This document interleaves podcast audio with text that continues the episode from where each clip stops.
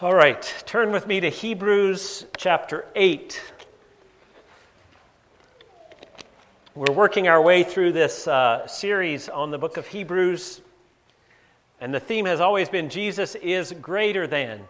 Uh, the writer of Hebrews is, remember, it's written to Jewish believers, Jews who've become Christians. They've entered some really difficult times, and because of that, they're kind of uh, going back to old habits they're reverting to things that they had left behind when they became a Christian. Have you ever done that? When you're tired, are you more likely to sin? When, you're, when things are difficult, are you more likely to fall back into old habits and old patterns? I think we, we all are like that. I, I'm a basketball coach. Did you guys know that? Uh, have ever talked about that? Um, what's funny to me is, is when you shoot a layup, which is just laying the ball up, if you're on the right side of the hoop, you're supposed to shoot it with your right hand. If you're on the left side of the hoop, you shoot it with your left hand. And most people are right handed, so they struggle shooting it with their left hand. Well, you practice and practice and practice, and I can get all the girls on my team shooting with their left hand in practice, but guess what happens in a game when the pressure's on? they revert back to their right hand because that's what they're comfortable with. And we do the same thing. When pressure's on, when, when times are difficult, we kind of fall back into what we know and are comfortable with instead of embracing the new things that we've learned. So the writer is, is reminding them over and over, guys, in this middle of this difficulty, as you want to turn back to these things that have, have been a part of your Jewish practice, you need to remember that Jesus is greater than all these things. Jake has talked over the last couple weeks about the danger of falling back into this dependence on dead works. And, and, and instead of trusting in what God has done on our behalf. And last week he showed how Jesus was a better priest than he was a priest in the order of Melchizedek. Did you remember that? That was a great, great sermon. But our text today picks up by stating once, once again why this priest is better. Once again, Jesus is greater. He's been greater than angels, he's been greater than Moses, he's been greater than priests. And in our text today, he's going to be greater than the whole Jewish sacrificial system. The thing that the Jews saw as this key for their relationship and forgiveness from God. Now, it's a long text. I'm going to do 8, 9, and 10, so I'm not going to read it all. I'm going to kind of skip through 8 and 9, and we'll focus a little more on 10 as we go. Um, but first of all, in, in chapter 8 and 9, the reason that Jesus is a better priest, the writer says, is that he brings a better covenant. Now, what's a covenant? We don't talk about that term very much. It's an agreement between two parties, it's, it's, a, it's a structure about the way things are going to work with each other. And so, in, in chapter 8 of Hebrews, look at verse 6. I'm going to read down to verse 13. But the ministry Jesus has received is as superior to theirs, the old priests, as the covenant of which he is a mediator is superior to the old one and is founded on better promises. For if there had been nothing wrong with the first covenant, that first agreement between God and human beings, no, no place would have been sought for another. But God found fault with the people and said, The time is coming, declares the Lord, when I will make a new covenant with the house of Israel and with the house of Judah. It will not be like the covenant I made with their forefathers when I took them by the hand to lead them out of Egypt, because they did not remain faithful to my covenant, and I turned away from them, declares the Lord.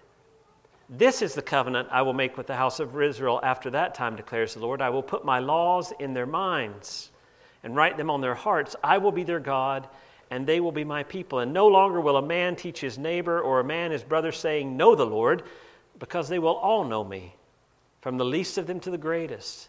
For I will forgive their wickedness and will remember their sins no more. And by calling this covenant new, he has made the first one obsolete and what is obsolete and aging will soon disappear. He says this new covenant that Jesus is bringing, this new agreement between God and, and humanity, is, is better because it's established in verse 6. He says, on better promises.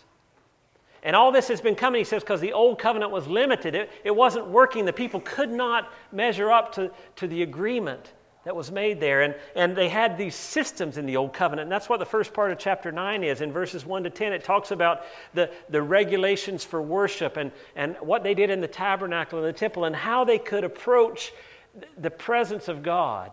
There were all these stipulations in the Old Covenant. And why did, they, why did they have all these regulations and why did they have all these things in the Old Covenant? If you look in chapter 9, down at verse 8, it says the Holy Spirit was showing by this that the way into the most holy place had not yet been disclosed as long as the first tabernacle was still standing. Now, stop there for a minute. What happened was for people to approach God, in the Old Covenant, in the Old Testament, they would have to, to come into the temple, they would bring their sacrifice, and the priests would work their way in. And once, uh, one day a year, they could go actually into the presence of God, the most holy place, and offer atonement for the sins of the people. And only the high priest could go. So, what he's saying here is that showed that it still wasn't good enough already. Even the covenant, when it was given, it wasn't enough. 9 9. This is an illustration for the present time, indicating that the gifts and sacrifices being offered at that time were not able to clear the conscience of the worshiper. They are only a matter of food and drink and various ceremonial washings, external regulations applying until the time of the new order. It says the old covenant had its place. God did all that to help them understand. But this priest is a better priest because he brings a better covenant. There's a new way that God is going to relate to humanity. And, and in 9 11 to 28, he literally fleshes that out. Okay? I'm using that as a pun because he's saying Jesus is a better priest because he becomes a better sacrifice. You know, in the sacrificial system, they would bring an animal and they would, the animal would die, the blood would be shed as a way of paying for the sin of the person who brought the sacrifice. And what he says in chapter 9. Look at verse 11 and 12. When Christ came as high priest of the good things that are already here, he went through the greater and more perfect tabernacle that is not man made, that is to say, not a part of this creation. He did not enter by the means of, blood, of the blood of goats and calves, but he entered the most holy place once for all by his own blood, having obtained eternal redemption. Jesus became this once for all sacrifice in this new covenant that really provided forgiveness. The others had been hinting at forgiveness, but they never really actually forgave the people. And Jesus now is he's a better priest because he's got a better covenant, because he becomes a better sacrifice. And then as, as the text moves into chapter 10, we see he's the better priest because he is the reality behind the shadows. Jake talked a little bit about that in the past couple of weeks. That all these things in the Jewish faith were shadows of a reality that was to come. If you look at the first verse of chapter 10, the law is only a shadow of the good things that are coming, not the realities themselves. Back in chapter 8, I didn't read it, but it says that, that they serve at a sanctuary that's a copy and a shadow of the one that's in heaven. So Jesus is this better priest because, number, number one, he brings a better covenant. Number two, he is the better sacrifice. And number three, he is the reality that all of these things were pointing toward. And you know, the issue for the people that, that he's writing to is that times are difficult. They're, they're struggling. It's not, life has not been what they thought it would be. How many of you, after you became a Christian, thought life would just be smooth? And it's not been the way it is. And, and it's supposed to be. The way we thought it was just going to all work out. And they're feeling that. And so they're reverting back to some of these old practices. They're, they're trying to, to see if maybe I'm doing this thing wrong. But the writer's saying those things are only shadows. Jesus is better than all this. And if you begin to understand that this better priest brings a better covenant by offering himself, if you get this, and I don't want to under, I want you to, if you understand what is happening, this changes everything forever. And I, I know everything forever sounds like really, really big, but it is really, really big. Because of the sacrifice of Jesus, once for all, we're forgiven. There is nothing left to do for us in regards to our sin. All the payment for every sin we have ever committed and every sin we ever will commit has been paid on the cross. And because of that, we're not only free to live in a relationship with God, but we're transformed as we live in that relationship. Now, uh, let me just read chapter 10, 1 to 18. And this is where we're going to hone in a little more closely. The law is only a shadow of the good things that are coming, not the realities themselves. And for this reason, it can never, by the sacrifices repeated endlessly year after year, make perfect those who draw near to worship. If it could, would they not have stopped being offered? For the worshippers would have been cleansed once for all and would no longer have felt guilty for their sins. But those sacrifices, the ones they used to do, are an annual reminder of sins because it is impossible for the blood of bulls and goats to take away sins. Therefore, when Christ came into the world, he said, Sacrifice and offering you did not desire, but a body you prepared for me. And with burnt offerings and sin offerings you were not pleased. And then I said, Here I am. It is written about me in the scroll. I have come to do your will, O God. First, he said, Sacrifices and offering and burnt offerings and sin offerings you did not desire, nor were you pleased with them, although the law required them to be made. And then he said, Here I am, I have come to do your will. He sets aside the first to establish the second.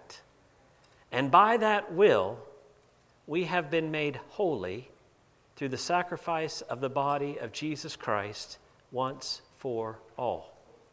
Now, day after day, he says, every priest stands and performs his religious duties. Again and again, he offers the same sacrifice which can never take away sins. But when this priest had offered for one time, for all time, one sacrifice for sins, he sat down at the right hand of God. And since that time, he waits for his enemies to be made his footstool, because by one sacrifice, he has made perfect forever those who are being made holy. The Holy Spirit also testifies to us about this. First, he says, This is the covenant I will make with them after that time, says the Lord. I will put my laws in their hearts, I will write them on their minds. And then he adds, Their sins and their lawless acts I will remember no more. For where these have been forgiven, there is no longer any sacrifice for sin. Now, there's a lot in that section. I'm going to focus on maybe 10 to 14 more than any other part but especially on a phrase that we say, but I think we don't really often believe it. And that is that we are forgiven once and for all. We are forgiven once and for all. 10, verse 10, and by that will we have been made holy. Past tense, we have been made holy through the sacrifice of the body of Jesus Christ once for all. Now, let me ask you this have you ever felt that God was, you don't have to raise your hand.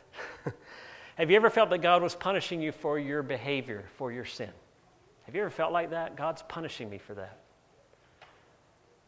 Well, let me tell you this that's, that's heretical, according to what the writer of Hebrews says. Now, I'm not saying sin doesn't have consequences. If you go out and beat somebody up and hurt somebody, you may have to pay the consequences of that action. If you, if you uh, have an affair outside of your marriage, there's going to be consequences for that that you're going to reap. But what this scripture is saying is that there is no punishment for that sin. That punishment for that sin took place on the cross once for all. That's why in Romans 8 1, it says, There is now, therefore, no condemnation for those who are in Christ Jesus. Why, don't you read that with me? Let's just read it together. One, two, three. There is now, therefore, no condemnation for those who are in Christ Jesus. Now, just let me ask you a few questions. When is there no condemnation? There is now, therefore, no condemnation. And how much condemnation? None. There is no guilt for, those, for who? For those who are in Christ Jesus. That's what the Bible teaches. So when you, in your head, think God is punishing me for my sin, that's, that's not a correct interpretation of the teaching of the gospel. Your sin has been paid for once for all by what Jesus has done on the cross. That's why it says in verse 18 of chapter 10 and where, there ha- where these have been forgiven, sacrifice for sin is no longer necessary. We don't have to pay the price for our sins. And, and we have been restored into a relationship. Let's look at verses 19 to 23 of chapter 10. Therefore, brothers and sisters, since we have confidence to enter the most holy place by the blood of Jesus, by a new and living way opened for us through the curtain, that is his body, and since we have a great priest over the house of God, let us draw near to God with a sincere heart, in full assurance of faith having our hearts sprinkled to cleanse us from a guilty conscience, and having our bodies washed with pure water, let us hold unswervingly to the hope that we profess, for he who promised is faithful. Think about a relationship where there's been, maybe you've had one of these relationships where there's a brokenness. There's been somebody's hurt somebody's feelings, and it's awkward. And sometimes those are short. You, you know, you get in an argument with somebody, and the next time you see them, it's a bit awkward, isn't it? Sometimes those go on for years. I heard a story this week about two sisters who hadn't spoken for 20 years and finally came back together. In those situations of brokenness, when they finally get together, how many of you think that's an awkward moment? Raise your hand. Is that an awkward moment? You've been, have you felt those? And what, what the writer of Hebrews says is because once for all the sacrifice has been made, when you and Jesus, when you and the Father reconnect, you can approach the throne with confidence Boldly approach the throne of grace knowing that you're forgiven. There's no awkward. You don't have to be afraid.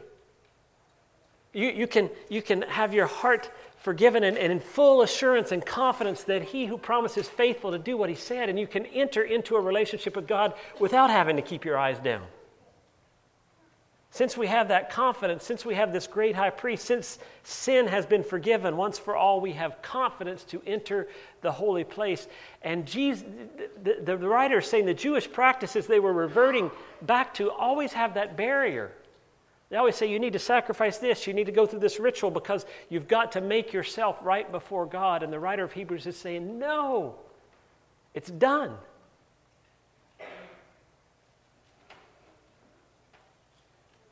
And what do we hold on to? Not to the works we do for God. You know, that's what we do. We think, yeah, I can boldly approach God because look at all these things I've done. But in verse 23, it says that what we hold on to with confidence is the hope that we profess that it's true, that God is faithful to do what He says, even when we aren't faithful to Him. And now you say to me, Jeff, this, I, I like what you're saying, kind of, but it makes me a little nervous because if really there is no more punishment for sin, won't people just play with God and not actually be obedient? It's a good question, right? If, if, because, I mean, let's be honest, when we train our kids up, we use fear of punishment to motivate them to do different things. And we think if there's no fear of punishment, then are we really going to obey God? Are people, aren't they just going to take advantage of that? And I, I think we can learn something from the way we treat our kids. Fear of punishment can modify behavior, but does it actually change the heart of an individual? Fear and punishment can conform the outside, but it doesn't change the inside. And that's why he says in this new covenant, I'm going to write my law on their hearts. I'm going to change the inside. And so, what, what we worry about is, is if we really say that there's no more punishment for sin, once you come to Jesus, you're forgiven completely. And we think, oh, that's just too, it's too much. People will take advantage of that. The writer in Hebrews doesn't seem too concerned about that. In fact, he says that this, this freedom to approach God actually is because we're transformed to live differently. Look at verse 24 and 25 of chapter 10. And let us consider how we may spur one another on toward love and good deeds, and let us not give up meeting together as some are in the habit of doing, but let us encourage one another, and all the more as we see the day approaching. That, that let us spur one another on to love and good deeds, that word spur is actually irritate. The Greek word is like, like a cattle prod. And I love that because I work with a church, and I know you guys irritate each other toward love and good deeds all the time. In fact, when somebody's irritating you, guess what? They may be irritating you toward being forgiving to them. You may have to just say, Oh, you're driving me crazy, but you're irritated. You're, you're spurring me on to love and good deeds. I love that. Uh, the heart of the message of the whole book, though, is this that forgiveness that, that Jesus has done once for all begins to change us, begins to make us different. You know, things have gotten hard for these believers. They're starting to think that maybe we need to try something different. This doesn't seem to be working the way I thought it would work. They need to go back to what they were depending on before. But Hebrews says you've been forgiven once and for all. And as you learn to rest in that, you will be transformed to live differently. All fine and good, but then comes the scary part. Verse 26. 26 down to 31. If we deliberately keep on sinning after we've received the knowledge of the truth, no sacrifice for sins is left, but only a fearful expectation of judgment and of raging fire that will consume the enemies of God.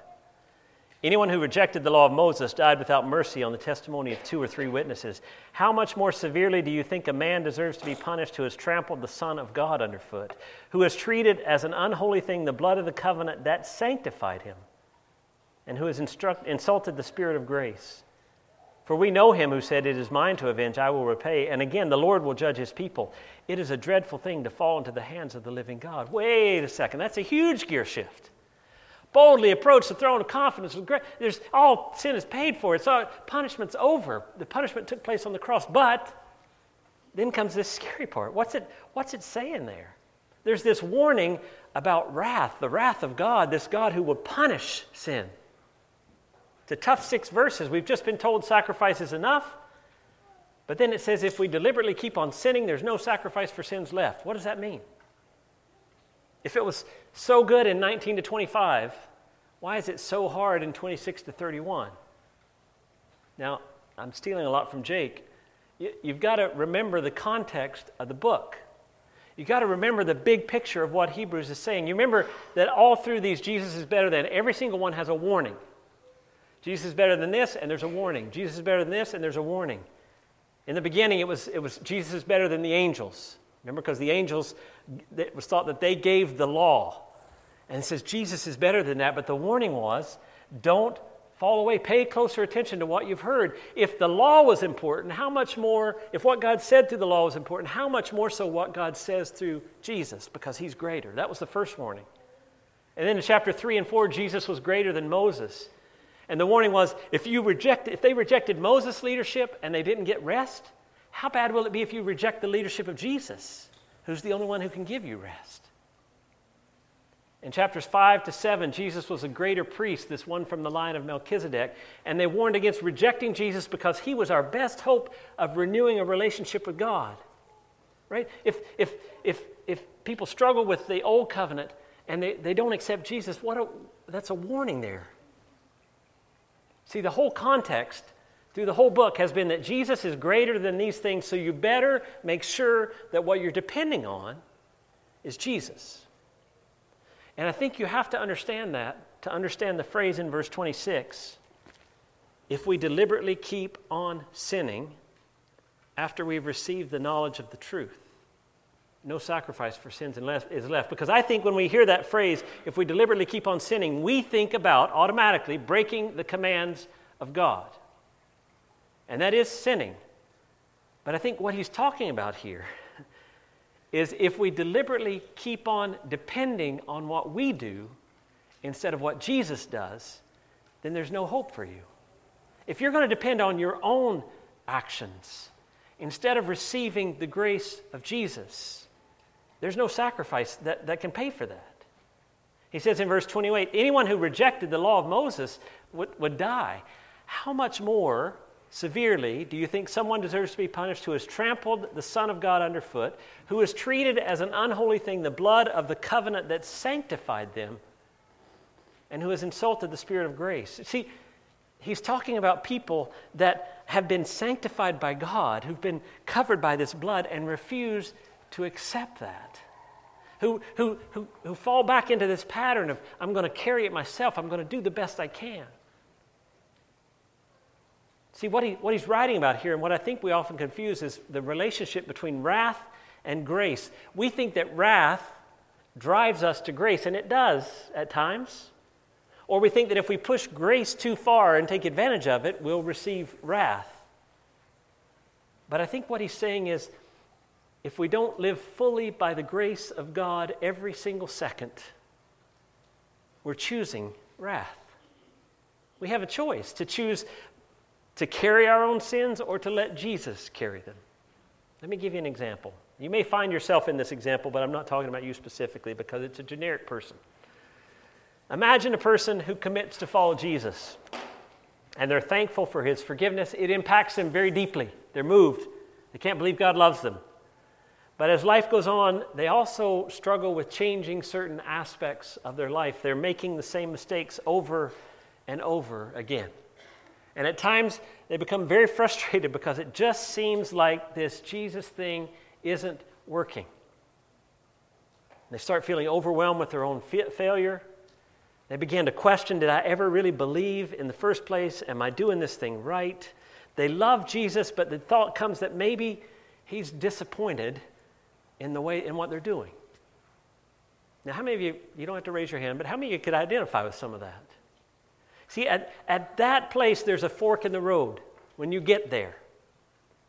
And many of us, I think, very subtly begin to turn from the grace we have been given and depend on our own ability to obey. And you say, Well, Jeff, I can't obey. That's my whole point. I'm, I'm struggling with obedience. Why would I depend on my own, my own ability to obey? And that's the irony of the whole thing. You see, you realize that your own ability to do the right thing is limited, but you begin to define your relationship with God by your ability to keep it going instead of His ability to keep it going.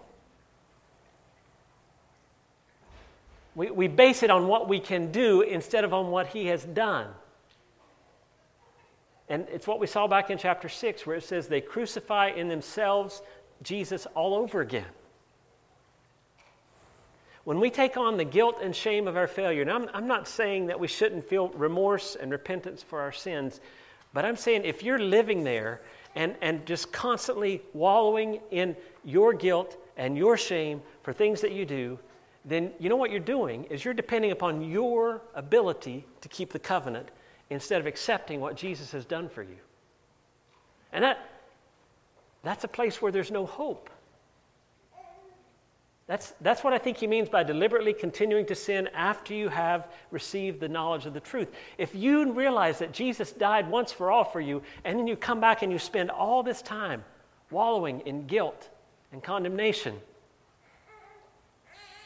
then, then, then you've forgotten the truth. You see, the warning is against taking responsibility for what Jesus has said is his responsibility. So, what would it look like then if we were living as if Jesus really was greater? What would it look like? I mean, we all know that Jesus is greater, right?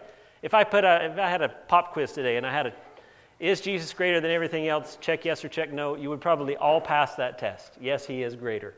We know it here. But, but how come we don't often live that way? Why, why is it that we go back to that condemnation of our own sin and trying to earn it our own way? Well, the writer of Hebrews says that's foolish. And so I, here's, here's three things as I, as I close to how to live it out. Number one, and this, these are easier said than done, but they are attainable. In difficulty, we need to default to grace. You know, you know what a default setting is? In your computer or your phone or your tablet, you can set default settings, and that means when you open the computer, it goes there. It doesn't have to ask you, what picture do you want in your background? It's, it's by default, that's always there. And it's something that happens without, I, on my, for example, I've got some, that's, if, when I open my computer, that's who I see all the time, some of my favorite people, right? When I open my phone, that's my default picture. Isn't she pretty? Right? And this is on my iPad. I like that little kid, Carter. I set those pictures to be on my screen so that I don't have to think. I just open it up and there it is, and it makes me smile. All three of those make me smile every time I see them. They're my default setting. I don't have to, every time I open up my, my iPad, think, how am I going to find that picture of Carter? It's always there. And I think what, what we need to do is in difficulty, we need to start defaulting to grace. In our own failures, when we blow it, to default to the grace of God. Now, you may say, Jeff, you're going to take advantage of that if that's what you. Try it. Just try it.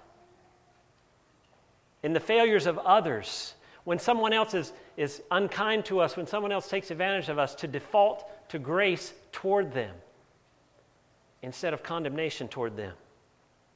Now, there, that's way easier said than done, but there are things we can practice. That's what spiritual disciplines are about to help us learn to live by grace as a default setting. And to do that, we also have to let go of self sufficiency.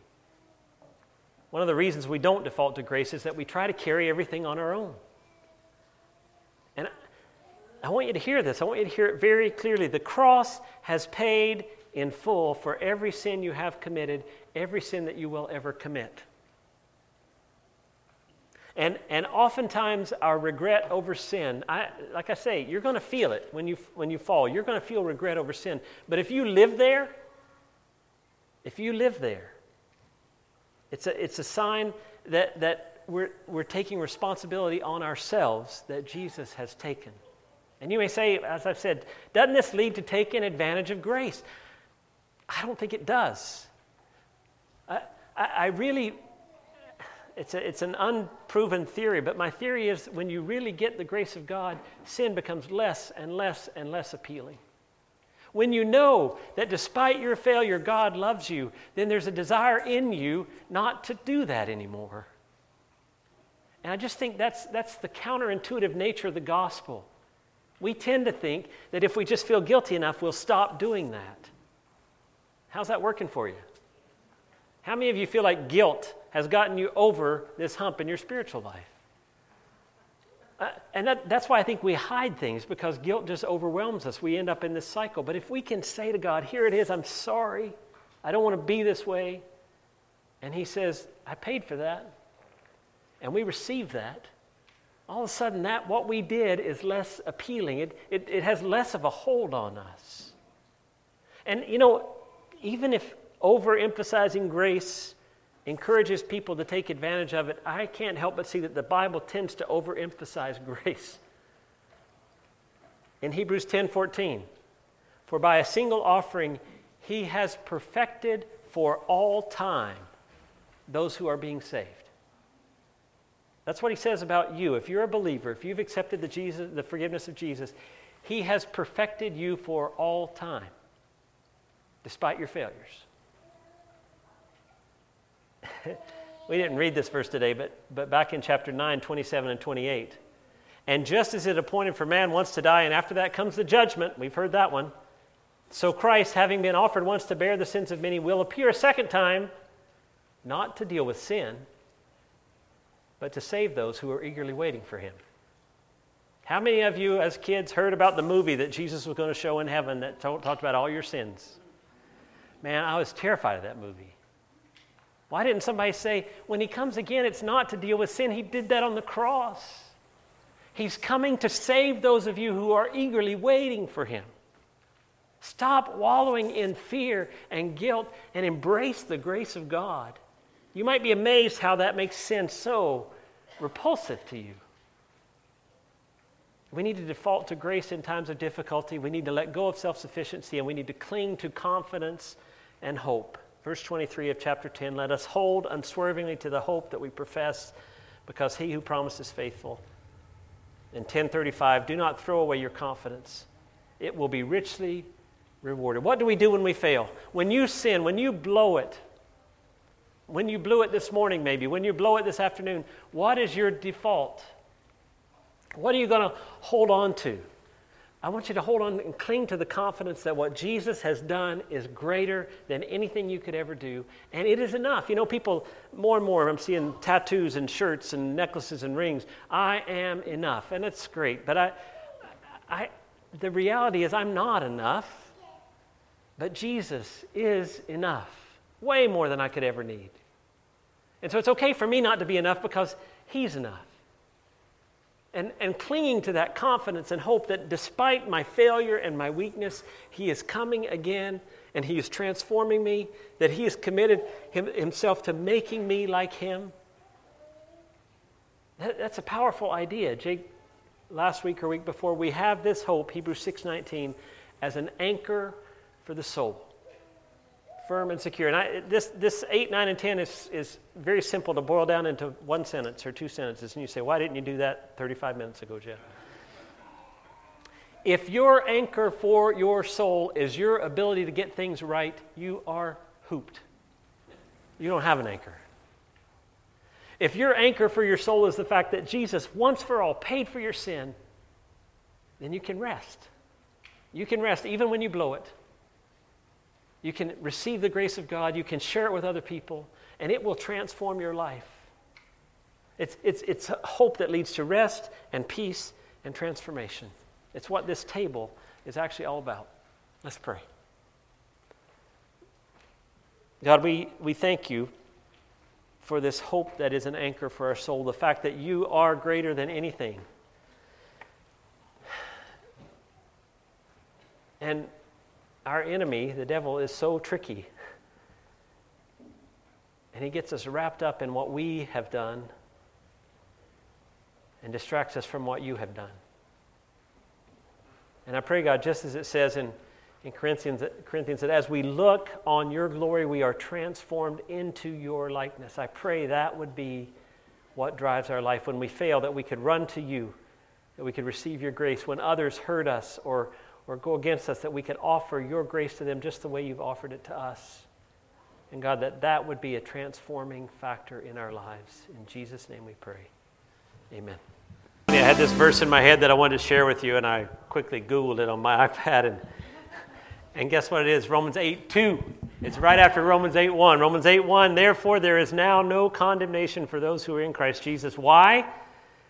Because through Christ Jesus, the law of the Spirit of life set me free from the law of sin and death.